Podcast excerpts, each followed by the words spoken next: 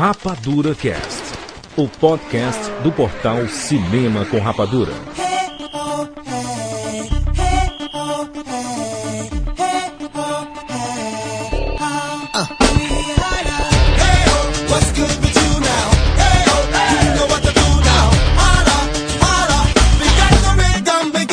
Sejam bem-vindos, seres rapadurianos de todo o Brasil. Brasil. Está começando mais uma edição do Rapadura Cast. Eu sou o Jurandir Filho e no programa de hoje nós vamos falar sobre produtores. Aqueles caras que têm muito dinheiro no bolso e investem no cinema. Muito do que você vê nas telas vem do bolso desse povo, esse povo que tem muito dinheiro, povo bondoso, povo que tira dinheiro do seu bolso. Nós vamos falar sobre produtores do cinema na estreia da série Profissões. Estamos aqui com Maurício Saldanha. Olha, eu faço meus filmezinhos. Por favor, produtores, eu preciso de din-din. Tiago Siqueira. É muito dinheiro no bolso e cinema para vender e alugar. e direto do SOS Hollywood, Fábio Barreto. Se um dia eu ganhar na loteca aqui da Califórnia, eu prometo, vou produzir os filmes de Maurício Saldanha e é Oscar! Olha só, na verdade muita gente diz isso, viu Maurício? A gente já escutou isso quantas vezes? Se eu ganhar na loteria, vou financiar os filhos do Maurício. Deus ilumine, meus amigos. Nós vamos falar sobre produtores, aqueles de grande escalão, de baixo escalão. Essa é a estreia da série Profissões. Se você quer ser produtor de cinema, esse é o seu programa. Escreva para nós! Você vai receber os fascículos todos, um capa dura e um vídeo de Barreto ensinando como. Já voltamos.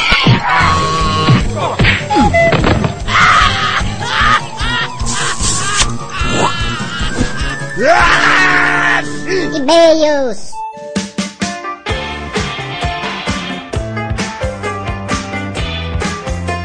Muito bem, vamos pros e-mails, Maurício Saldanha. Vamos lá, vamos lá, vamos caminhar. Vamos lá, Maurício, muitos e-mails referentes ao programa sobre mensagens subliminares. Mensagens?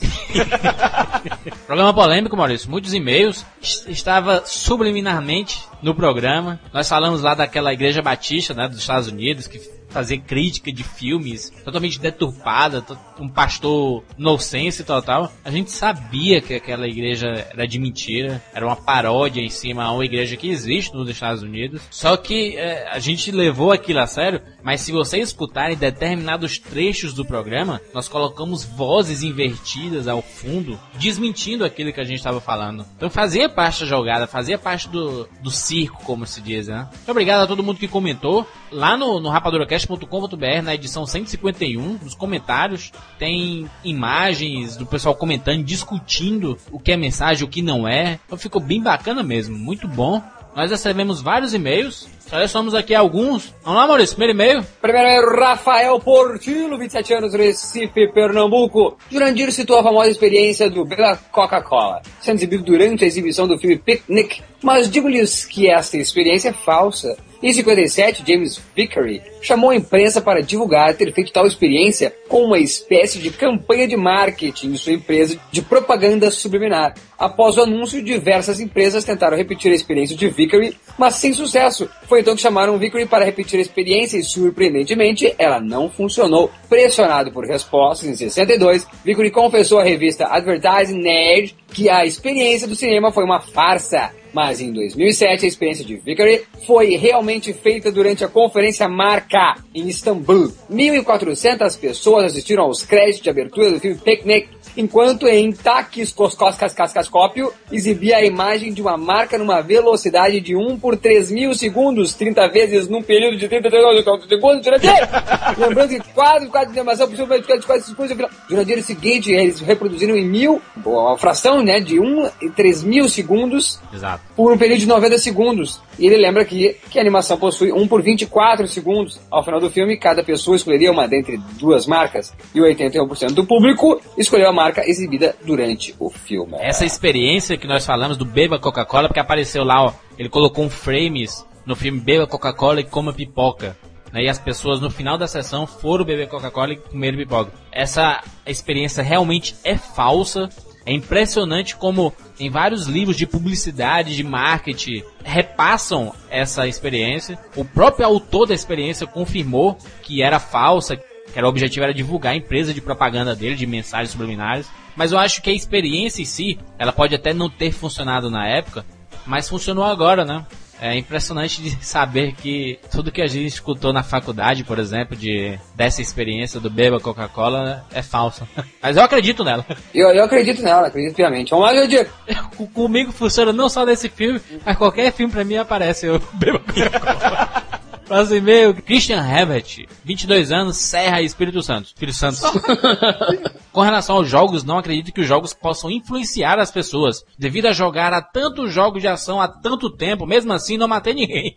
Ainda bem, né, Christian? Acho que os jogos são feitos com o intuito de entretenimento e com uma orientação educacional aos jogos infantis, não com uma orientação de personalidade, discernimento de certo e errado. Tipo, o pai fala pro filho: Meu filho, agora você faz igual nós fizemos no jogo mais cedo. Atira no jogozinho porque ele quebrou teu carrinho. Não acho que o problema venha da influência dos jogos, mas sim da própria educação que a criança recebe ou recebeu. Eu concordo totalmente com isso. Não, eu acredito que nós vamos fazer um cast específico Power Rangers sobre. Porque acho que. Já parou pra pensar, Joandir, que tu mata um monte de vaca ao ano comendo carne? Tu mata, Joandir. Não pensa que é o cara que matou, não. A gente mata e aí as coisas se influenciam. Nós somos uh, assassinos por natureza. Tomata é o parente do tomate. Sofia do Coppola. Paulo Vitor Braga Pessoa, BH, Minas Gerais. Bom, como eu sei que o Juras é fanático com futebol, acho que ele vai entender. Outro dia eu estava transferindo um RC pro meu celular para ir estudando no ônibus e fui testar. Estudando, estudando não. Outro dia eu estava transferindo um RC para o meu celular para ir estudando. Estudando. Outro dia eu estava transferindo um RC para o meu celular para ele escutando no ônibus e fui testar para ver se estava tudo ok. Quando dei o play, logo tocou a vinheta de abertura do cast na maior altura. E como tem um galo, mascote do maior rival do Cruzeiro, cacarejando, não demorou um minuto para os atleticanos no recinto começarem a me encher o saco. Agora eu sou conhecido como Cruzeirense que fica escutando o galo no fone. Espetacular, muito bom. Alô, Veso, cuidado com esse galo. O galo do Rapadura Cast, na verdade, acorda muita gente, incluindo o Rafael Dourado, que às vezes tá com sono e escuta o galo do Rapadura Cast e acorda. Muito bom, muito obrigado. Vários e-mails referentes à mensagem subliminar. Vejam lá os comentários, tem muita coisa bacana lá. Muita gente pediu uma sequência. Será que vai na sequência, Maurício? É um tema bem polêmico, né? Ó, Jandir, eu, por favor, sequência e por favor comigo, porque eu não participei desse. Exatamente, Maurício estava obrando. Maurício, vamos lá falar sobre produtores, sobre produção cinematográfica, nossa cartilha. Você vai escutar, você vai virar produtor ou então desistir completamente. vamos pra onde, Maurício? Vamos, vamos embora! Bem-vindos ao mundo espetacular do cinema! James Bond. Life was life. You can't handle the truth. Johnny. I'll be back. And the Oscar goes to Rapadura Cast.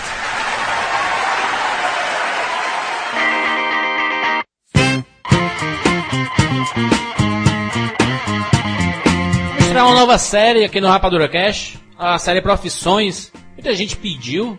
É, Maurício? Pedindo, nos- pedindo emprego, muita gente pediu emprego. É, Maurício, no- nos comentários, nos e-mails, sempre pediram pra gente explicar é, os cargos de, de, de cinema, de quem trabalha com cinema, essas profissões e reunir tudo em um programa. Não, não dá pra reunir tudo em um programa, né? A gente vai reunir uma profissão em cada programa. É, é- é o Rapadura Cast em fascículos. Compre toda semana. Exato. Em casa está. Só não vem com a cabeça do dinossauro que brilha, né? Como vinha do Jurassic Park. E no último fascículo você ganha uma capa dura para encadernar suas edições. Então a gente vai falar sobre essas profissões. Vamos começar primeiro com os produtores. É um cargo muito importante. É aquele quando diz assim, ó, eu sempre eu fui criado de uma forma, quando eu era mais novo, diziam pra mim, olha só, quem manda é quem tem dinheiro, chapa. Jurandir é tanto É. assim que quando recebem o Oscar de melhor filme, são eles que vão receber. Exatamente.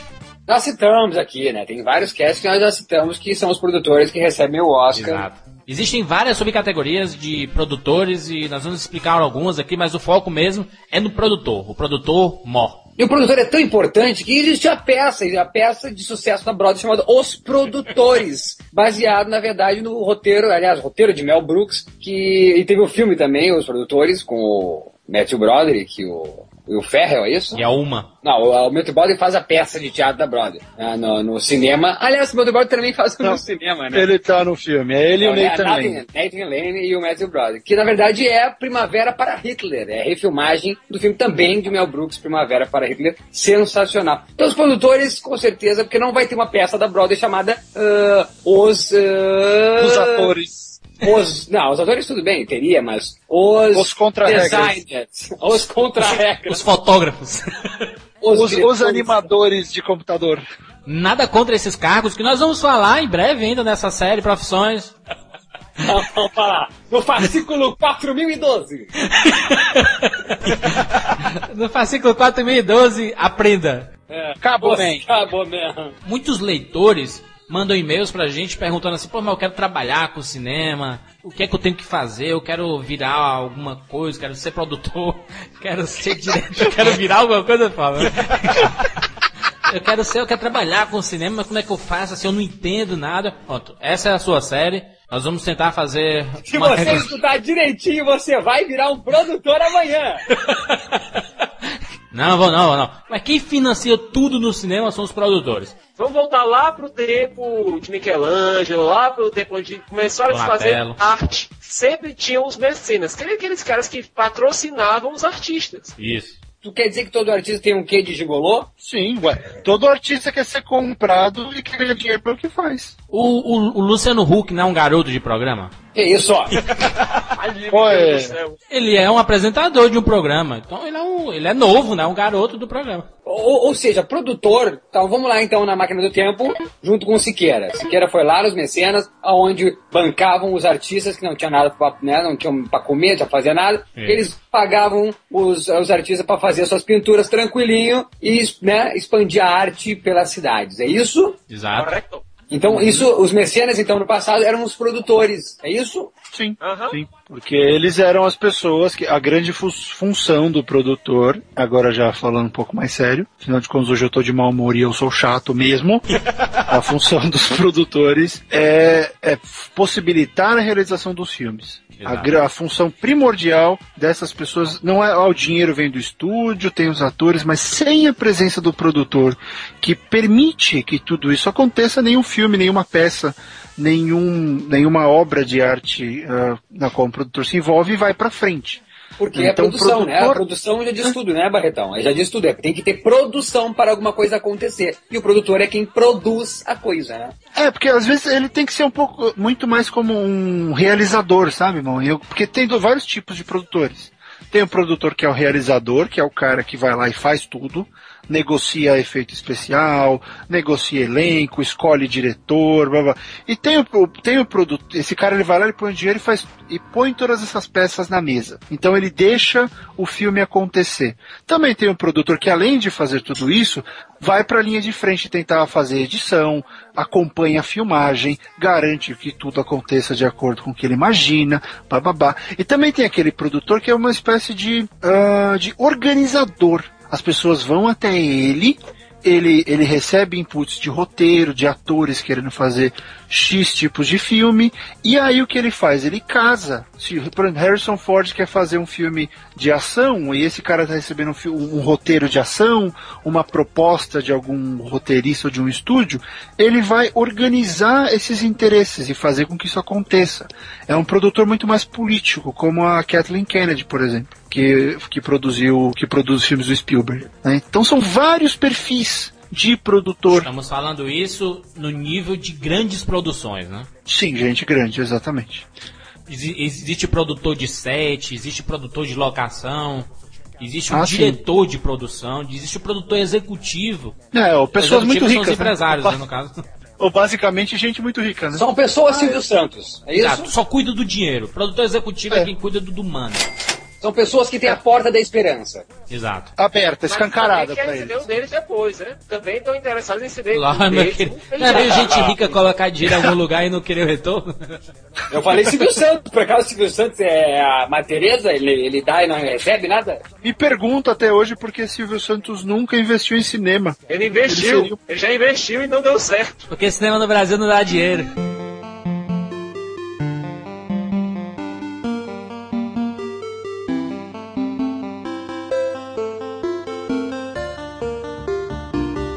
Não, cinema no Brasil dá certo se for bem feito. Que conversa, dá dinheiro não, cara. Não, mas não dá certo, Eu mas dá, dá certo no quê? Dá certo no quê? Não, mas Siqueira, eu tô falando de dinheiro, Siqueira, tô falando em chuá, chuá. Filme do Lula, 16 milhões investido aí. Ó, Mas nós- mas nós temos público, não temos? Nós temos 260 milhões de brasileiros, quanto tem no Brasil? 190 milhões. 190 milhões de brasileiros? Deve ser o quê? 15% que vai no cinema, então? 10%.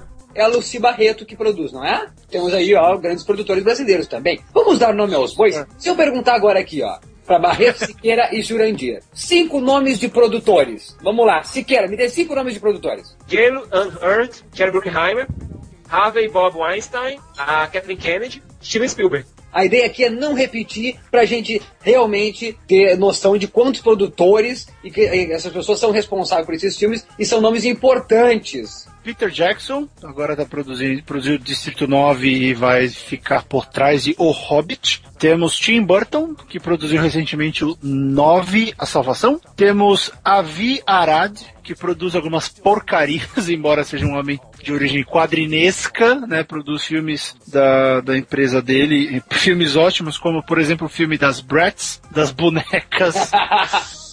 Aquilo é um horror. Outro é o Mark Canton, que é o cara que produz, produziu 300, também produziu as Crônicas de Spiderwick para Paramount, é um cara muito influente aqui, tem bastante dinheiro. E embora ultimamente não tenha feito tanta coisa, mas é um produtor que o nome dele começou a sumir em certo aspecto, é o Jorge Lucas como produtor. Né? Jorge Lucas como produtor executivo é um cara muito bom, porque ele sabe como organizar as coisas e, e criar os elementos para os filmes dele. Então esses são os meus cinco. Vamos, eu vou ao meu cinco. Meu cinco seria Lawrence Bender. Se não fosse por ele, não teria Quentin Tarantino. Eu diria também eh, John Hughes, querido John Hughes. Eu diria John Will Silver, que me trouxe todos os filmes de ação que eu adorei na minha vida. Olha. E diria o Frank Marshall também, que tá lá, fez sempre dobradinha com já citada Kathleen Kennedy, tanto o Barretão citou, depois o Sica citou. Kathleen Kennedy e Frank Marshall fizeram Aracnofobia e 500 milhões de outros filmes. Marshall também fez o, fez o, último Indiana Jones e, e a trilogia Bourne, né? Acho que é Exato. uma das maiores realizações dele, os Bourne, são fantásticos. Eu diria o J.J. Abrams. Veio pro cinema agora, tava produzindo muita coisa na televisão. Fez muita coisa pra televisão, mas tá trabalhando muito em cinema, por exemplo, Cloverfield.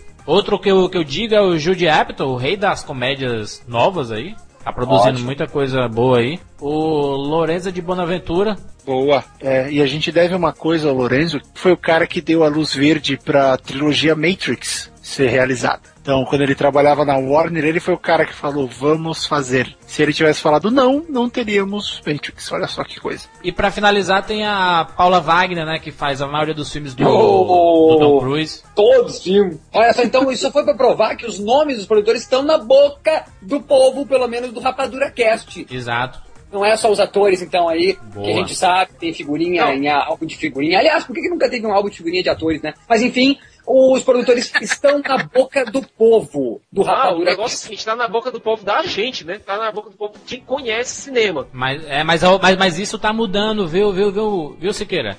Hoje em dia, por exemplo, ver no título uma produção de Jerry Buckenheim, você já leva mais crédito, assim, você sabe. Conta das produções pra TV dele, que sempre tá lá no logotipo dele. Pá! Sim. No trailer aparecia isso, do produtor de Piratas do Caribe. Porque, É, porque- bota uns 5, 6 anos atrás, o povo só olhava o nome do produtor quando era produzido por Steven Spielberg. Ou então produzido por George Lucas. É, e agora a gente tá numa nova tendência também, que são os atores milionários produzindo, né? Então você vê Tom Cruise aparecendo como produtor executivo, Vince Vaughn aparecendo como produtor. Me ajuda aí, quem mais? Tem vários aí. Kevin Spacey. Oh, o Leonardo. DiCaprio. O DiCaprio virou produtor. Tom Hanks virou produtor, Tom, Tom Cruise Hanks. virou Todo mundo vira produtor, meu Deus do céu. Todo mundo vira O produtor. legado, né? Já Você falou simples, Tom Hanks, o, o legado que o Tom Hanks deixou com o Soldado Ryan e com o, o Band of Brothers depois. Exato. Mas eu acho que antes da gente começar a falar de- dos trabalhos de- desses produtores, que vale muito a pena falar, porque pouca gente sabe o quão fundo foi a mão desses produtores. Tem filme que aconteceu por causa justamente deles, né? Desses produtores. E também tem filme que é destruído pelos produtores. A- a- Eu acho que a gente tem que colocar como contexto nessa história dos produtores que antes da década de 50, Hollywood viveu uma fase que os produtores controlavam a produção. Tem, ele chegava assim, ó, meu querido, chegava pro diretor e o roteirista e os atores assim, ó, vai ser assim, assim e assim, ponto final. Mas quando é que não faz assim? Tu, tu, mudou- tu acha que mudou? Mudou, mudou. Ex- existe um fenômeno chamado Studio System. Isso aconteceu nos anos 50 e foi quebrado ali. Onde cada função passou a ser respeitada como parte do projeto. É a lei do, do Pelé, a lei do passe, é isso? Exato, Quase isso. É a lei do passe. Quase É, juras, mas isso daí continua bastante em voga, mesmo hoje em dia. você tem Implícito, um né? Não, número não, não aberto, mas É. acontece, lógico que acontece, né? Sim, mas você tem um número pequeno até de diretores que conseguem furar. É o que a gente chama de filme de produtor, né? Que você percebe que o filme é super bem feito, cheio de coisas, mas que ele tenta agradar muita gente e ele não tem identidade. É aquele filme, quer, quer um exemplo? O Hulk, o último Hulk, que teve um diretor contratado por- só pra dirigir o que estava tudo pronto. Quer dizer, o último Hulk ou o primeiro do. Não, o último, o do, o do, O Ang Lee foi. o- o O, o Luiz. Ang Lee viu que não tinha um monte de produtor em um ali. O Ang Lee fez o filme que queria. Ah, mas então, pô, eu, eu achei que a desculpa por ser horroroso aquele filme seria do produtor. Não, eu tô falando do novo, do O Incrível Hulk, do Luiz Lateyer, do francês. Ele foi um cara contratado, ele não tava nem aí, não tinha nada a ver com o projeto. Tem erro nisso, Barreto? Você ser contratado para exercer a sua função de, de dirigir um filme? Não, não vejo um erro, que eu tô só dizendo que em cima do que você falou do Star System e que os filmes de produtores meio que acabaram, ainda existe muito isso, porque esse tipo de situação, não ah, criticando o cara profissionalmente, mas a relação dele com o filme é outra, né? Você vai dirigir esse roteiro e esse filme que já está pronto. Então o que ele vai fazer? Ele, é o que você disse, ele vai exercer a função dele. Ele é um empregado. Nessa situação, né, ele nada mais é do que um empregado realizando uma função. Pega isso, sai desse sistema e coloca, sei lá, o Star Trek na mão do J.J. Abrams. O filme é dele. É o filme autoral. Então você tem alguns, alguns caras aí conseguindo fazer cinema autoral em blockbuster. Quem são? J.J. Abrams, Guilherme Del Toro, Christopher Nolan, ah, até o louco do MacG tentou fazer isso com o, com o Terminator. Tarantino, né? O Tar- Tarantino fez blockbuster nos últimos anos. Tarantino. Vai, você já pensou alguém chegar pro Tarantino? Tarantino, não tá fazendo sentido? Dá uma arrumada no roteiro que eu não entendi isso aqui. Dá um Exato, mas, cara. mas, o, mas o Barreto, antes do- dos anos 50, Hollywood trabalhava como tempos modernos do Chaplin, né? Linha de produção, ó, fazendo assim, ó, olha, esse ano nós vamos lançar três comédias românticas, todas três er- eram iguais. Não se, não se assustem se vocês pesquisarem musicais dos anos 30, 40 e serem todos parecidos, só mudando as músicas, no caso. Monopólio dos produtores em cima dos filmes, é isso? exato, exato, o controle absoluto. Enquanto é, controle ante a liberdade artística dos envolvidos. Exatamente. Da, da, da história em si, do, do filme em si, né? O filme é uma obra artística que não tem liberdade na mão de um monopólio, seja ele qualquer, qual for. Exato, é. O, eu só quero dizer que, por exemplo, isso acontece ainda hoje, sim, bastante, né? Claro que talvez. O, o- eu vi muito isso no Piratas do Caribe, o Jerry Bruckheimer, que manda naquele filme. Franquia 007, que tá nas mãos da E.ON, da Barbara é. Broccoli, e que é daquele jeito. Fernando Meirelles, eu já disse isso um programa atrás, ele não assumiu a produção do Cassino Royale, nem... Eu acho que foi o Cassino Royale que ofereceram pra ele. Exato. Foi. Ele não assumiu a direção do Cassino Royale porque ele achava que... Ele, ele sabia que não teria nenhum controle sobre o filme. Seria um filme de produtor, não um filme do Fernando Meirelles. Exato. Isso foi uma coisa, inclusive, que eh, o, Sam, o Sam Raimi me disse uma vez de que ele não pode fazer muita coisa que ele gostaria de fazer com Homem-Aranha. Homem-Aranha, e aí vai uma coisa além, né? Além de ser filme de produtor também, ele tem é um filme que, que pertence a muito mais gente, né? Ele não pode, você acaba não Exato, indo pro lado que você desejaria com o Homem-Aranha, porque ele tem responsabilidades. O Fala. terceiro filme mostrou muito disso. Que esse é o maior exemplo que acontece na televisão. A televisão acontece muito isso. A televisão tem uma linha que não pode ser mudada. Eu já tive N conversas também com produtores de televisão,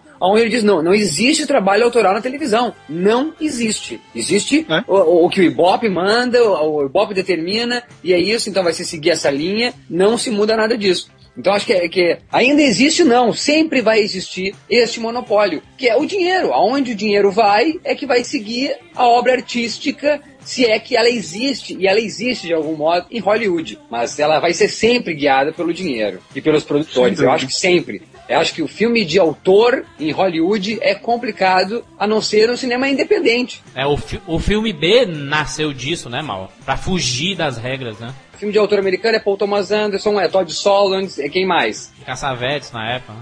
É o Wes Anderson. Exato, é, são filmes de, são exceção. São O- exceção, eu não. acho que, eu acho que o, o que está conseguindo hoje funcionar com a- a- um filme de autor e ainda assim trabalhando pro sistema é o filho do Reitman, né? O Jason Reitman, que tá Jason nessa linha aí fazendo o Juno e vindo aí com outro filme. Só que o, o produtor ele sabe diferenciar muito bem duas coisas. Filme que vai funcionar independente de quem tiver envolvido, porque ele acredita na história. James Bond, se colocar o Joãozinho e o Joãozão pra, pra dirigir, vai funcionar porque é um filme do James Bond. Não, mas, mas o que eu acho o que eu tô querendo dizer e acho bacana é que, é que alguns diretores não vão se dar o luxo, como o citado Exato, o é. Sicas falou do Meirelles. Tu não vai fazer um, tu não vai ver um Richard Kelly dirigindo um James Bond, tu não vai ver o Aronofsky dirigindo um 007. Eu acho que eles também não querem. Isso que eu acho bacana. Tem os diretores que querem ganhar dinheiro e estão certos. Né, tá, Lógico. Então, sério, que é o, que é o, o Michael Bay e essa galera toda, tá certo, vão ganhar dinheiro e vão fazer filme. Aliás, o Michael Bay hoje criou seu nome próprio e ele manda no filme, não Barretão? Sim, bastante, totalmente, né? Michael Bay é produtor agora, né? Produtor, e quer saber uma coisa? O, o Bob Orsi e o Alex Kurtzman, que escreveram o roteiro de Transformers, né, e Transformers 2, eles comentaram bastante que tem cena no filme que eles não escreveram, que era tão fácil fazer a cena porque os robôs estavam prontos, que a galera depois, assim que tava tudo filmado, eles resolveram botar umas cenas a mais com os robôs, que era fácil fazer. Olha aí. Então, Não, quer dizer, então, quer dizer, então quer dizer pra que, que a gente sabe quando o cara é foda, quando ele vira produtor? É, ele tem condição de guiar o processo a partir daí, né? Não, eu digo, o Michael Bay não era. O Michael Bay hoje, tanto que, tanto que o Júlio falou agora. Sim, hoje ele é produtor. Produzindo Então, hoje- o novo Hora do Pesadelo, por exemplo. E o, a, a ressurreição aí, o reboot do, do Massacre do da Jason. Elétrica, é do. Massacre, do Jason, exatamente, e agora da Hora do Pesadelo, todos esses filmes de terror. Ou seja, então o cara quando vira produtor, tá, tá, tá, tá firmado, o cara tá foda no Star System, é isso? Financeiramente sim, É, produtivamente às vezes não, porque é curioso, uma das perguntas que eu mais ouço dos colegas internacionais aqui nas entrevistas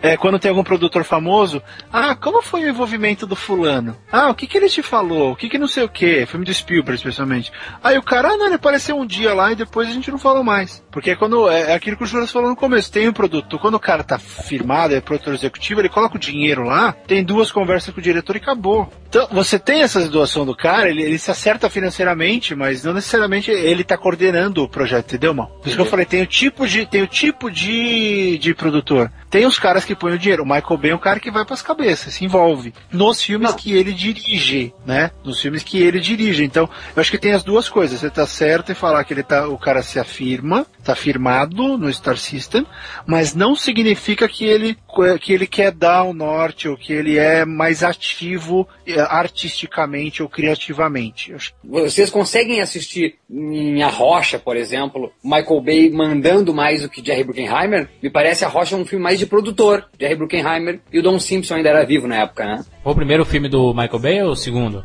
Só o segundo filme. Naquele filme eu vejo, eu vejo o Michael Bay aprendendo o trabalho. Sim, mas, mas sim, aprendendo, né? Mas temos ali dois É. produtores de cancha, que era o Don Simpson e o Bruckheimer, já de Top Gun, já de Ah, outros 500 filmes. Então acho que é um filme bem mais de produtor. Sim, sim, fala. Eles Agora- pensam parecido, agora- não mal. Exatamente, pensam. Até é. Tanto que deu certo, né? Tanto que funcionou os filmes do Michael Bay, que, que pensam todo mundo parecido. O terror é isso. É tu não conseguir fazer um filme com uma, uma produção. E o que acontece muito também, né, Barretão, em Hollywood? Chega um roteiro e talvez o roteirista não funciona junto com o produtor, não funciona com o diretor, e o filme sai uma M, não? Sai porque você tem N eh, rewrites, N retrabalhos, modificações. Eu até comentei com o Juras antes, né? Você tem, aliás, o, o produtor chega. Uma coisa que a gente tem que falar, eu acho legal, dá até pra explicar agora pro ouvinte. O produtor, normalmente, eh, tem, tem dois modos. Ou ele tem uma ideia de um filme, que ele quer, ele tem um argumento pro filme, e aí ele começa a criar a estrutura, ou ele já tem um roteiro desenvolvido É. que ele comprou esse roteiro, ele já contratou um cara para fazer um. Então, o primeiro tratamento o cara faz e com esse primeiro tratamento ele vai vender. Isso muda muito. Não, né? só, Então você só- tem só uma pausa, só uma pausa, Barretão. Eu não tô querendo te interromper, só pra dar continuidade nisso. Tu quer me dizer então que o, o- o produtor é ele que dá o pontapé inicial ao filme? Ele, ele que começa e ele que finaliza, na verdade. Em Hollywood é, o, o independente não, às vezes é um diretor engajado que quer fazer esse filme. Geralmente o diretor é produtor do filme no cinema independente, né? Com certeza. Então é isso, o, o pontapé inicial em Hollywood é dado pelo produtor. Ah, então é isso. Então, com certeza, se ele vira produtor, esses atores, por exemplo, só mostram a, o, o quão alto eles estão nesse escalão aí do Star System. Eu fico sempre olhando quando eu vejo um, um padrão entre produtores e diretores. Eu acho que quando esse pessoal começa a chegar no nível, Michael Bay, por exemplo, ele quer transformar o nome dele em uma grife. É a primeira coisa que ele tem na cabeça, é transformar o nome deles em uma grife. Do mesmo jeito que lá nos anos 80, anos 90 e até hoje, é um filme produzido por Steven Spielberg. É, mas não tá Parece- errado, né? Mas não tá errado, né, Sicas? Porque, poxa, entendeu? É ele que produz, a marca é dele, é. entendeu? Exato. Produzido por A Steven é Spielberg faz dele. parte de uma grife. Ele tá lá sendo vendido como, como um produto de uma grife. O espectador já vai esperando alguma coisa, já vai esperando um filme produzido por Steven Spielberg. É como se você estivesse comprando uma camisa em uma loja. É, não, só como tu mesmo, Sicas. É como tu advogando, é como tu defendendo um caso, Sicas. E tu vai ver que se tu fosse fodaço quando tu chegar, e tu vai ser fodaço na tua carreira, ah, caso tal foi ganho pelo Sicas. E não quer nem saber que caso que foi. O teu nome é que vai pra manchete. Como muitos filmes citar, aí, o Veredito, muitos filmes aí de tribunal, de mostram aí que pouco, eh, pouco importa o caso, o que importa é o, a, a defesa, a promotoria. Vamos dar um exemplo prático. Bastardos Inglórios. É o novo filme do Tarantino ou é o novo filme do Brad Pitt? Não, mas é interessante. Ou o novo filme de Lawrence Bender. Aí ninguém sabe, ó. Ele é o produtor do filme. É, mas é o novo filme do Tarantino. Então pronto. Então o, o comandante também tem crédito.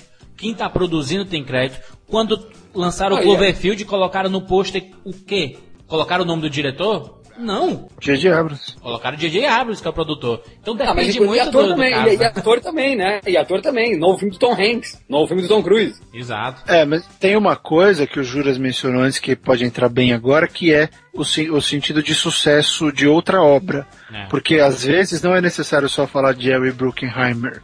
Você fala o produtor de Piratas do Caribe. Exatamente. O Exatamente. Inventor de CSI ou whatever, sabe? Não, e não seria, É, e não seria, e não seria mais, produto- não seria mais interessante a marca virar o nome do produto e não do produtor? Porque o produto é mais fácil, né, Maurício, de, de assimilar. Porque o É. produto você não se preocupa com quem tá. Você fala, é o cara que fez o Piratas. Pronto, Exato. você já você gostou do Piratas, na hora, pô, então esse filme pode ser bom. Não, mas É, não acho porque que é o- legal, não acho que é legal isso. Isso mostra que é cinema, não mostra que é gente. Acho que quando mostra que é gente, que mostra que tem muita ganância e dinheiro envolvido. Eu acho legal o nome do produto eh, tá à frente do nome do produtor. É, só, só que isso, só que isso é, é problema das distribuidoras, não é do produtor, no produtor não É, manda essas é. coisas. Isso Não, é um truque mas- das distribuidoras. Sem, né? sem é um- dúvida, sem dúvida é true. Eu- o que Sicas, o Sicas, eu entendi o que o Sicas quer dizer, é que nós estávamos falando aqui isso quando o nome do produto vira uma, ma- o do produto final vira um nome de peso, tanto quanto o nome de produtor, de ator, diretor, né? A Catherine Kennedy, é- ela é um nome de influência absurda pra quem conhece cinema.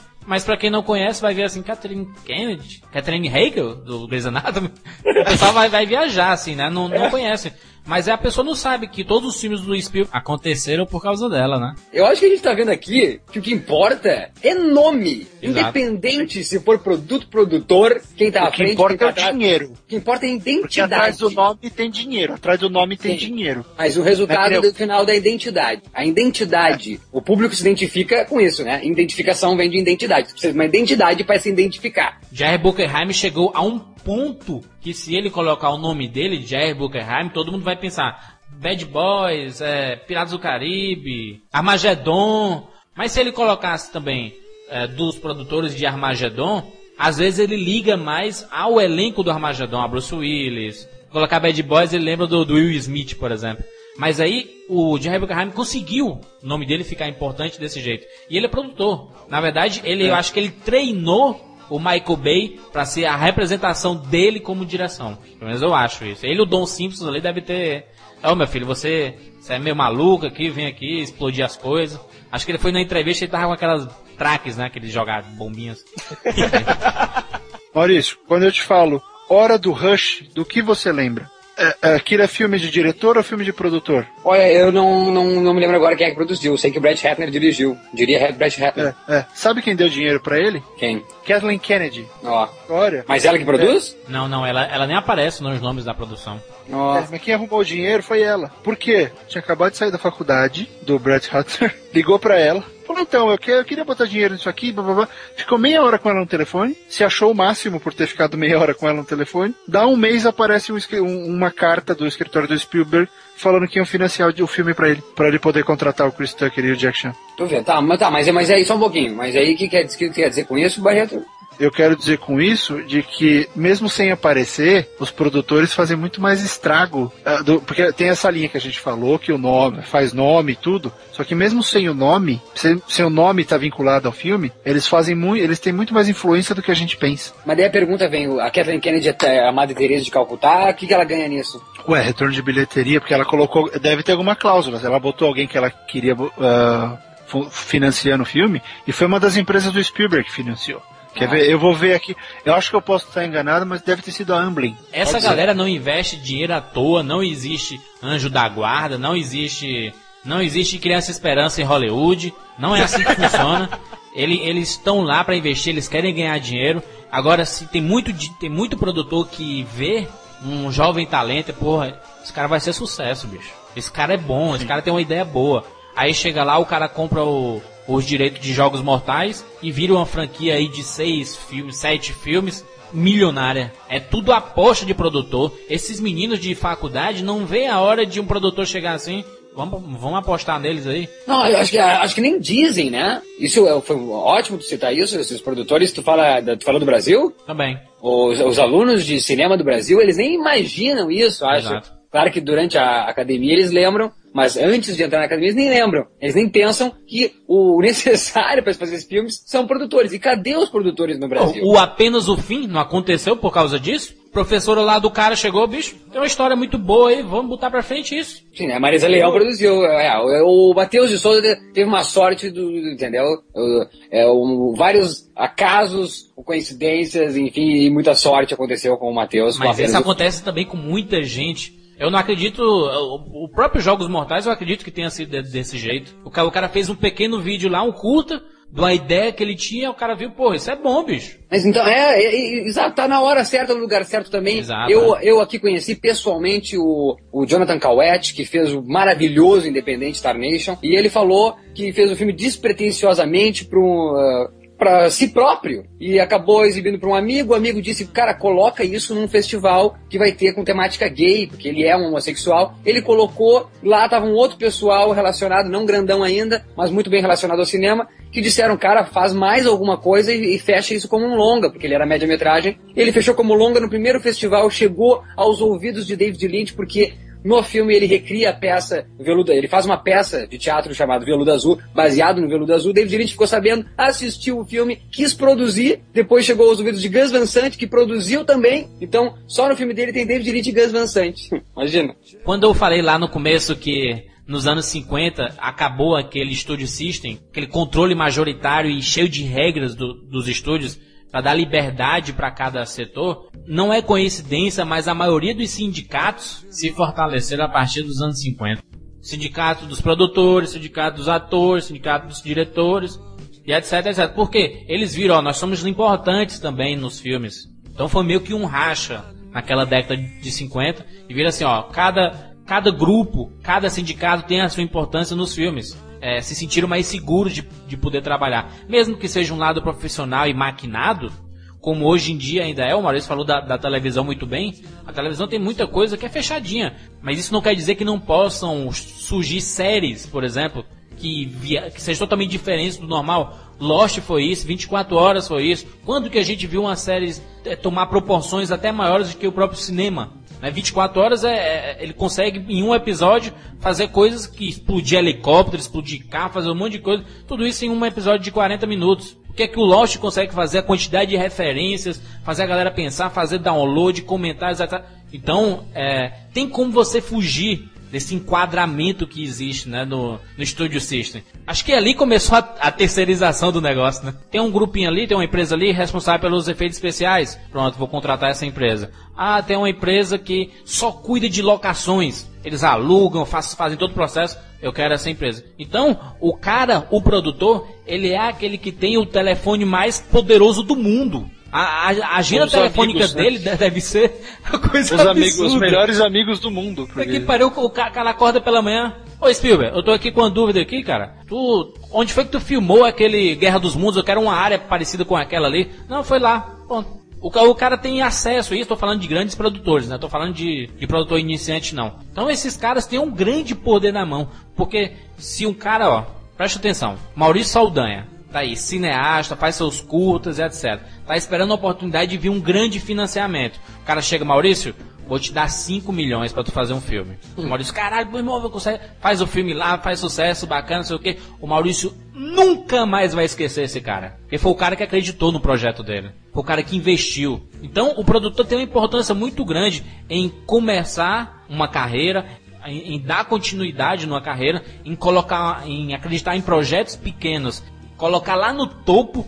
O cara vê uma história como Vigia de 40 anos lá, assim, poxa, a gente pode fazer um filme baratinho e ver qual é que dá. Tá aí, mega sucesso, explodiu, lançou carreira de milhões de gente. Não, e, e até, e, e até outros, como, como o Âncora lá, o, o Will Ferro também, filme pequeno, que daí são tudo amigo, ele conhece o Will Ferro, porque faz comédia, todo mundo se conhece, e ajuda os filmes. A gente pode citar também a Drew Barrymore, eu citei aqui o Richard Kelly, que é o Exato. diretor do Donnie Darko. Se não existisse a Drew Barrymore, não existiria o próprio Donnie Darko, onde ela também atua. Então acho que vem também de uma questão, tipo, como a Drew Barrymore, por exemplo, tem uma a milionária, não tá muito em alta, daí vê um roteiro bacana, conhece o cara, quer ajudar e ainda consegue uma, uma, uma- de rebarba atuar no filme. Então ajuda É, o cara, ela- participa do filme e ainda ganha um mone- moneyzinho. Hum. Exato. E a Drew, a Drew Barrymore é um bom nome, Maurício, de se citar, porque agora ela também tá atuando bastante como produtora e como diretora. Tem um filme Ela dela que no abriu. Whippet, né? É, o Whippet com a, com a Ellen Page. Ela Exato. também atua nesse filme. Então ela tá fazendo mais aqueles. São os projetos ego, né? E eu acho muito bacana isso porque as principais obras que nós vemos assim em filmes de mudam as pessoas de, de alguma forma.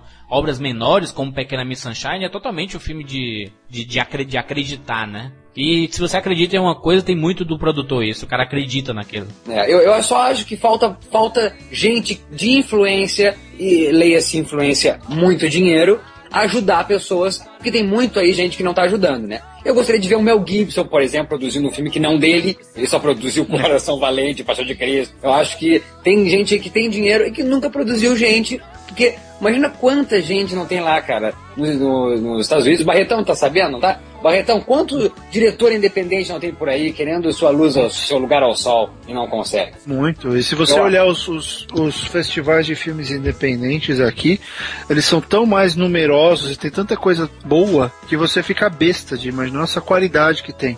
E, Não, não, e até pelo fato de ser uma cidade que todo dia, em todos os bairros, tem gente filmando. Você tropeça em filmagem aqui, literalmente. Mas imagina, Barreto, a quantidade de roteiro que o Spielberg deve receber, cara. O cara nem, nem tem tempo pra ler. Não, nem tem tempo, mas na hora que escolhe um, um bom, a coisa acaba andando. E aí vai também de aquilo que a gente conversou um pouco antes, de começar a fazer um barulho, de falar que o livro X foi comprado por alguém, que o cara tá trabalhando, escrevendo o roteiro pro, sei lá, pro Samuel Jackson, ou que isso, que aquilo. E aí que entra a parte do buzz da história. Que o produtor, quando ele tá afim de um filme, ele também começa a, a divulgar e a falar desse filme, e aí as pessoas vão começando a se interessar até os próprios estúdios. Vocês têm dúvida que muitas vezes o estúdio fica sabendo de que alguém tá com um roteiro ou com um filme X pela imprensa? Com Não certeza. dá pra saber tudo. De repente a Variety vai lá e dá que, sei lá, o Spielberg comprou os direitos de um filme, de um livro. A galera vai ficar louca, todo mundo querendo distribuir o filme do Spielberg. Falta o que então, Barretão, pra essa galera independente aparecer? Esses grandes nomes influentes eh, irem nesses festivais, sentarem a bundinha deles ali e verem os filmes? O Primer, tu assistiu um filme chamado Primer? Primer, não. Não assisti. 2004, um filme assim, ó, pra mim, nossa, é, é- é tudo que eu gosto no, no cinema. É A originalidade, a, a dedicação e, obviamente, a história de dois caras, dois físicos que montam a máquina do tempo. É o filme mais interessante que eu já vi sobre máquina do tempo. Primer. Tu vê, nunca mais, nunca Vou- esses vou caras ver. foram falados. Esse Handicam é, é total isso, né? A Bruxa de Blair, o, o Hack. São filmes que, que caíram, que caem no gosto popular e cabe a sorte, porque muitos produtores é, são sortudos, que quem não queria comprar os direitos da, da Bruxa de Blair? Exatamente, produção tem muito a ver também com visão. Você vê o exato, exato, visão, do cara, exatamente, essa é a palavra. Você vai nesses festivais, vê o filme lá do cara, pô, cara, eu gostei muito, eu quero entrar, quero te ajudar a produzir isso aqui, eu quero te distribuir, tá aqui a grana, vende o filme por uma grana que dá pra recuperar o investimento e projeta o nome do cara lá fora. É isso, Siqueira, leva a gente diretamente à resposta da pergunta que o Maurício fez. É o que falta, Maurício, para os independentes. Obrigado. Um, faltam empresas ou produtores que tenham um orçamento, que criem um orçamento específico para investir nesse setor, né? Seja para fazer um apenas o fim, né? Que os Barretão podiam fazer isso, o clã Barreto podia muito bem investir em filme menor, em vez de só investir nos filmes dele, no filme da Globo. Daniel Que acontece Filho, a mesma- exato, é, É, a mesma coisa aqui. Acontece a mesma coisa aqui, sabe?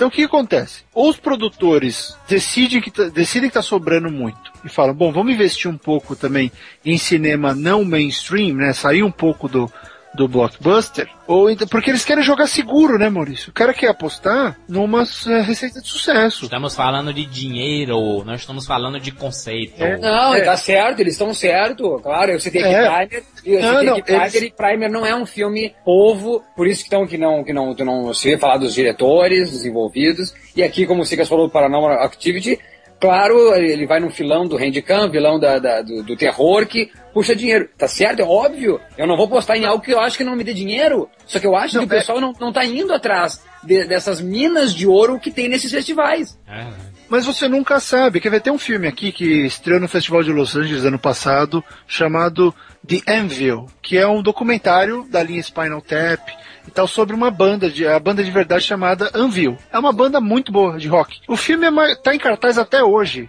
Mais de um ano o filme está em cartaz. O filme ainda está em cartaz fazendo bilheteria.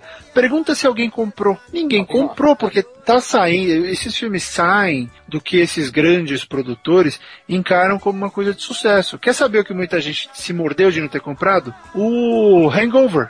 Olha, outro exemplo, Hangover. O Hangover era, um- era um filme altamente individual, né? Os caras, os donos do Hangover acreditavam nele. Não tenho dúvida de que eles tentaram vender isso pro meio mundo. Só que o pessoal, ah não, ah, já tem muito disso e não sei o que, então não vou comprar, não vou produzir.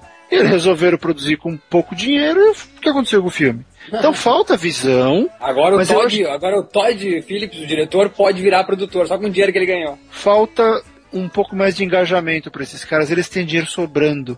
Eles podem separar 5% da verba deles e, e- e dividir, criar uma empresinha menor para produzir independente, para produzir comédia, para produzir filme de gênero, sabe? Eles não têm só que fazer filme gigantesco. Porque é, é- é melhor. Eles estão fazendo, às vezes eu tenho a impressão, eles estão fazendo aquela coisa de colocar todos os ovos na mesma cesta, sabe? Eles precisam pensar um pouco mais como companhias que têm que ter, como empresas, que têm projeto de preocupação ambiental, de preservação, de- que tem que, dis- di- é, que tem que separar um pouco do dinheiro e usar em outras coisas. Né? A minha impressão é essa, que tá todo mundo muito focado na certeza. Ninguém tá arriscando. Agora a gente tem que lembrar, Maurício, tu falou aí porque que esses caras não investem no cinema independente, mas eu acho que o, o Festival de Sundance, por exemplo, é o maior filão de cinema independente que existe. Não, não é o cinema tão independente, mas é onde são descobertos os, os talentos, assim, por exemplo, Tarantino veio do Canja Aluguel, veio de lá do, do de Sundance,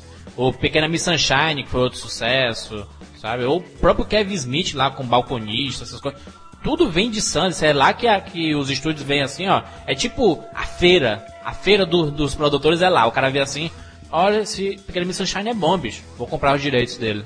Ou aquele Obrigado por Fumar foi outro também que foi exibido em Sundance e ganhou destaque. A Bruxa de Blair foi outro. Jogos Mortais foi Então, é, é esse, esses filmes diferentes, que eu só citei aqui filmes que saem um pouco da linha de Hollywood, ainda que estejam dentro da linha de Hollywood, e- esse é o filão deles. Se, se a gente imaginar, esse cinema independente tem investimento sim. Só não Sim. tem tanto porque eu acho que não tem espaço para tudo. Porque, como eles pensam bem, como a gente já falou lá no começo, o que vale é o dinheiro. Então, o que é melhor? Ter um Transformers ocupando cinco salas e dando dinheiro pra caramba? Ou ter um El Mariachi com quatro salas? Ah, isso é uma realidade, isso é uma realidade dura e, e eles sabem disso. Não né, tem Júlio? espaço, E, né? e o, e o exibidor, né? E o exibidor é fundamental nisso também, porque ele, ele que vai decidir se o filme vai dar certo ou não. Exato, e, e ele vê o Transformers e o El Mariachi em cartaz, e aí vai pensar assim, pô, o Transformers tá dando público, o El Mariachi tá dando mais ou menos. Semana que vem o El Mariachi sai de cartaz e o Transformers continua. E Exatamente. mais House. Eu acho que eu acho que o cinema independente tem investimento sim. Vamos citar exemplos. O Guilherme Del Toro não apostou recentemente no Orfanato. O Lawrence Bender, que produzia a maioria do- dos filmes do Tarantino, o cara deve ter visto desde o começo. Poxa, esse menino é rato de locadora, deve conhecer muito cinema. Vou apostar nesse cara. Apostou no Canja Aluguel, Tarantino explodiu. Até hoje tá com ele, o Lawrence Bender. É como eu, eu falei lá no começo que, que existe dois modelos, o que o produtor sabe que isso aqui é uma mina de ouro. Se eu colocar o diretor A, B ou C ou D, vai fazer sucesso ainda. Existe esse tipo de produto. E existe aquele produtor que diz assim, ó, esse filme é do Spielberg e ninguém toma. Se você acredita mais no, no profissional ou no produto, né? Se não dá certo o Piratas do Caribe, ninguém diz, ah, esse Jerry Bruckheimer é uma merda. Todo mundo vai, vai cair nas costas do Johnny Depp, vai cair nas costas do Verbinski, não vai cair nas costas do Bruckheimer. No futebol Ah, é, que nem assim, futebol, né? Ninguém fala O mal time do... perdeu, a culpa é do técnico. Exato. Tudo técnico. A, a gente tem a necessidade de culpar alguém no fracasso, né? Mesmo como a gente citou aqui em vários casts e hoje, mais uma vez, mesmo ganhando o Oscar de melhor filme, os produtores dos filmes, não adianta o pessoal não, não começa a reparar nos produtores dos filmes. É verdade. A não ser quando o produtor é o próprio diretor do filme, né? Quando Peter Jackson foi isso, né? No, no Senhor dos Anéis. Existe a categoria do diretor. Então o diretor já está diferenciado no Oscar. O produtor não, né? Não tem o Oscar de produtor executivo. Eu acho justo, eu acho justo o de produtor ir lá receber o Oscar. É, existe um curta-metragem, bem fácil de encontrar pela internet, chamado Os Filmes Que Não Fiz, de Gilberto Scarpa, que mostra uma parte lá dele tentando vender os filmes dele pro, pra alguém começar a produzir, né? Ele manda o roteiro dele pro produtor e ele diz, olha, Gilberto Scarpa eu nunca ouvi falar, o roteiro dele é genial ou genial? Eu recebo milhões de roteiros geniais, todo dia aqui na minha mesa. Ou seja, tem muita gente tentando entrar no mercado. Aqui no Brasil, indo atrás de produtores, são muito poucos produtores para muito in- cineasta iniciante. Por isso que você tem que fazer o network. Tudo funciona hoje em dia no network. Se você tá num evento e você pega o Spielberg bebo e você diz assim, ó, Spielberg, toma o roteiro aí, bota no bolso aí, cara. Quando tu tiver em casa lá de ressaca, tu, tu olha esse bicho aí, vou te dar aqui meu papel, tu me liga em qualquer hora. Então, você tem que estar nos lugares, né? Pra se você quiser vender a sua ideia, você não vai vender em casa não, entendeu?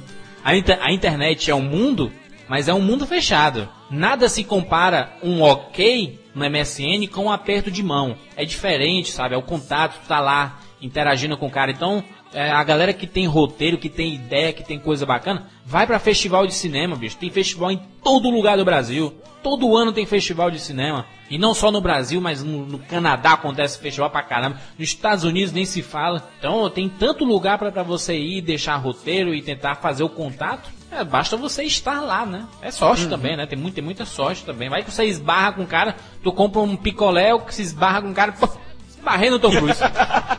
É, eu não sei como é que funciona, vezes esses grandes nomes, o Scorsese, o Coppola, o Spielberg, começaram tudo junto, é, talvez eles não participaram de festivais. Hoje festivais são meio de tu chegar, é, né, com muita sorte também, à indústria cinematográfica, mas eu, como sou um aspirante, eterno aspirante, sempre tentando fazer minhas coisinhas, quando vou a um festival eu penso, cara, se eu tivesse dinheiro, eu apostava nesse cara aqui, nesse cara aqui, nesse cara aqui. Eu, se tivesse dinheiro, eu faria isso. Só que não, acho que não existe essa, essa doutrina no pessoal aí do, de Hollywood, entendeu? Eles não têm essa, sei lá, na, na agenda deles não existe espaço para irem a festivais. É que também tem aquela coisa, o cara consegue, um Spielberg, consegue chegar onde chegou e tem a grana que tem, mas também tem os seus desejos, seus projetos. e- Exato. e isso consome muito tempo. Produzir um filme eh, tem tempo demais, então não sobra tempo realmente para ele ficar ajudando todo mundo. Então é complicado. Só que eu acho que Ah, é. a partir de um certo tempo, poxa, Daniel Filho, se você escuta o Rapadura Cast, você poderia, né, comparecer nesses festivais e dar uma ajudinha pro pessoal aí, pra mim até.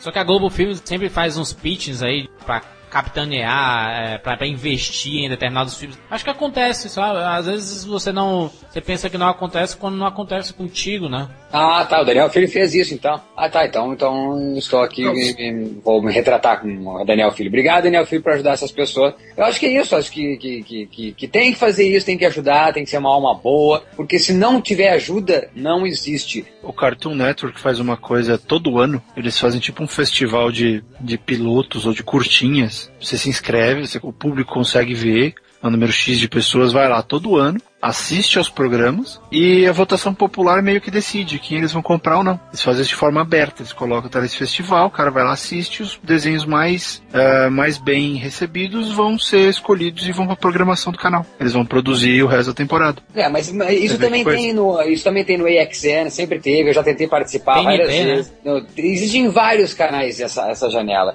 Se, uh, pode alguém aqui nos comentários dizer, ah, não vai chorar, o cinema independente não precisa chorar, porque tem porta. Tem, tem porta. Mas, infelizmente, ainda quem abre essas portas é gente que tem influência. Quem indica, né? É, tem que ter quem indica. Ou seja, é o que a barbada que o Juras falou. Networking. Vamos lá, vamos se relacionar. Sem relacionamento não adianta tu ser maravilhoso. Eu já vi grandes talentos, filmes maravilhosos que nunca vão aparecer para grande público. Não adianta ser bom.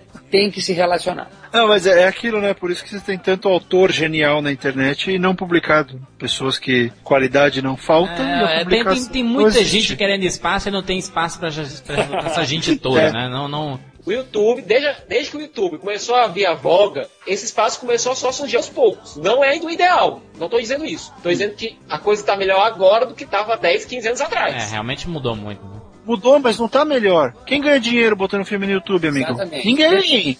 Olha aqui, ó, YouTube. Fala, deixa eu falar porque é, eu tenho cancha nisso aí. O YouTube virou Manda. meu produtor. O produtor, meu produtor se chama YouTube. Ele, ele é meu Jerry Bruckheimer, ele é meu Steven Spielberg. Mas Barreto, brilhante citação. Não ganho dinheiro. E aliás, não melhora, é uma questão de, de juízo de valor mesmo. Só de juízo. Que de valor concreto não existe. Eu acabei fazendo filmes menores, pensando somente no espaço para a internet. Isso é uma coisa que acontece. Ou seja, se, tu- se eu tinha uma ideia de um roteiro de um longa-metragem, eu já me capo pensando, não, não vai caber no YouTube. Então eu acabo direcionando todo o trabalho para essa mídia e para essa possibilidade, que sim, agradeço por existir, senão talvez ninguém conhece- conheceria meus trabalhos, porém, continua a mesma. Não tem como ganhar dinheiro. Não, aí é que tá, pelo menos você tem o seu trabalho reconhecido. Não é, eu tô, não tô dizendo que isso vai substituir dinheiro, até porque é reconhecimento. Mas, não mas, dá mas, mas, mas, Sica, se o Spielberg fosse só reconhecido e não ganhasse dinheiro, nós não veria porra mais nenhuma do nome dele. É Você tem um dizendo, limite, não, né, é, não é o ideal, tá longe do ideal, tá muito, muito, muito longe do ideal. Mas a questão é, pelo menos você tem uma chance, por menor que Não, seja. não, não, não, de não, não, não, não, não, não, a parada é séria, a parada é séria. Esse dia eu ouvi um comentário dizendo que o pessoal tá com saudade de quando eu xingava essa porra, só falava do Magnolia.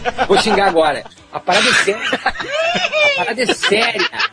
Agora entrou num assunto que é seríssimo. Seríssimo. Não, não é, não é questão de estar longe, longe, longe, longe, longe, longe, longe, Sicas, como tu falou.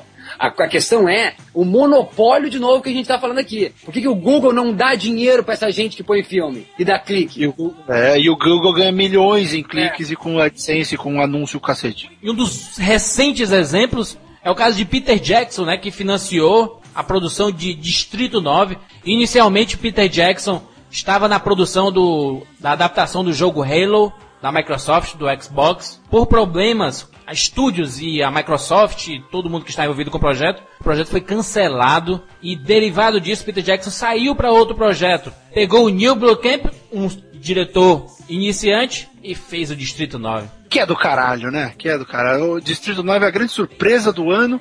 E o mais interessante é o, o fato do, do Peter Jackson ter sido, como o Jurandir falou, né? Ele, ele foi instrumental nesse filme. O Neil Blomkamp diz pra todo mundo que quiser ouvir que o Peter Jackson foi o cara que permitiu que o filme acontecesse. E como a gente falou dos outros produtores, o Peter Jackson, ele fez duas coisas. Primeiro, ele foi o produtor organizador, ele organizou tudo antes do filme começar a acontecer, e depois foi um produtor mais de linha de frente, que acompanhou filmagem, que, que negociou com o pessoal dos efeitos, que lá no fim do filme convocou a UETA para entrar no projeto e fazer mais uns efeitos que eles precisavam depois que o orçamento acabou. Esse não é um projeto dele, não? Não é o Peter Jackson, pra- não é direção de Peter Jackson, como é J.J. Abrams e Cloverfield. Não, não, dá pra se ver que não. Dá pra se ver Não, que é, não. o talento todo é, Tem do muita diferença no estilo de filmagem, viu? Tem É? muita diferença no estilo de filmagem. O estilo do Neil É. Pode lembrar, é, pode ter uma ou duas influências do Peter Jackson, mas é completamente diferente na narrativa. O Studio System não funciona aí então, né? Daí não, porque você vê. É, é curioso notar, porque tem duas coisas é, fundamentais. Peter Jackson é da Nova Zelândia, logo tem todo o seu dinheiro. é, ele ganhou dinheiro aqui, mas ele junta esse dinheiro fora. Ele tem negócios fora de Hollywood. E o Neil Blomkamp é da, é da África do Sul. Ele é um diretor sul-africano. Então você tem todo esse filme acontecer nas margens de Hollywood. Né? Distrito 9 não é um filme hollywoodiano, ele é um filme, você pode qu quase chamar de independente, você parar pra pensar em Distrito 9. E, e, ele tem toda essa coisa. O, o Blomkamp fala que o Peter Jackson deu pitaco acho que umas três vezes no filme. Porque o filme nasceu de um, de um curta-metragem que o Blomkamp tinha, tinha dirigido antes. O PJ viu, falou, pô, não vou deixar esse cara embora depois que o Halo foi pro saco. Resolveu conversar com ele e falar, você não quer fazer alguma coisa? A ideia foi do Peter Jackson. Você não quer fazer alguma coisa em cima daquele teu filme? Aí, É o tá a história inteira nasceu. É o dono do dinheiro. Chegou no cara, falou, pô, gostei de trabalhar com você. Você não quer fazer aquele seu filme lá? Olha isso, ele fez o curta-metragem, Peter Jackson viu, gostou e acreditou na ideia. Mas muito bacana isso que aconteceu. É o, é o exemplo clássico do, do produtor, né? Viu, gostou, financiou. o Timur Bekmambetov e o Tim. Burton vendo o curta-metragem do Shane Acker, gostando e produzindo um longa em cima daquele curta, não é? Nove, a salvação, né? Nove a Isso. Salvação. Aliás, é um filme bem simpático. Você vê, né, que é engraçado. E aí, no caso do Peter Jackson, por mais que seja um filme inventado pelo produtor, não é um filme de produtor. Porque ele foi um produtor facilitador. Ele deixou o Neil fazer o que ele quisesse. Tem até uma história engraçada, né? Que ele, eles não usaram a Weta para fazer os, os efeitos. Porque.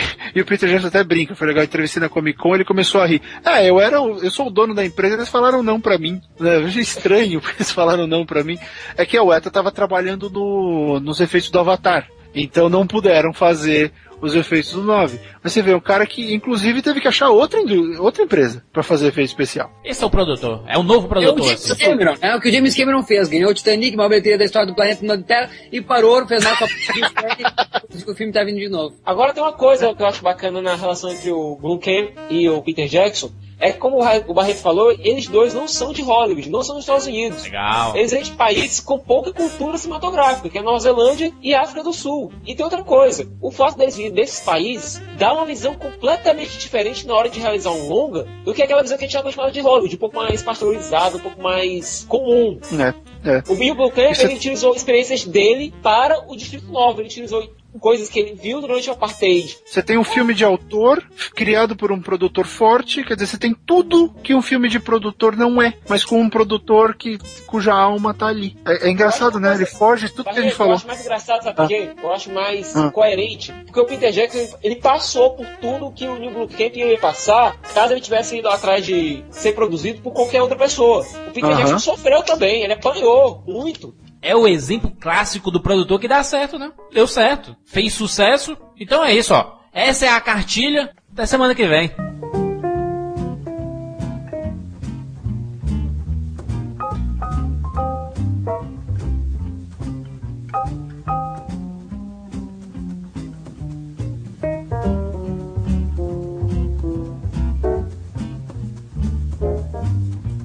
Música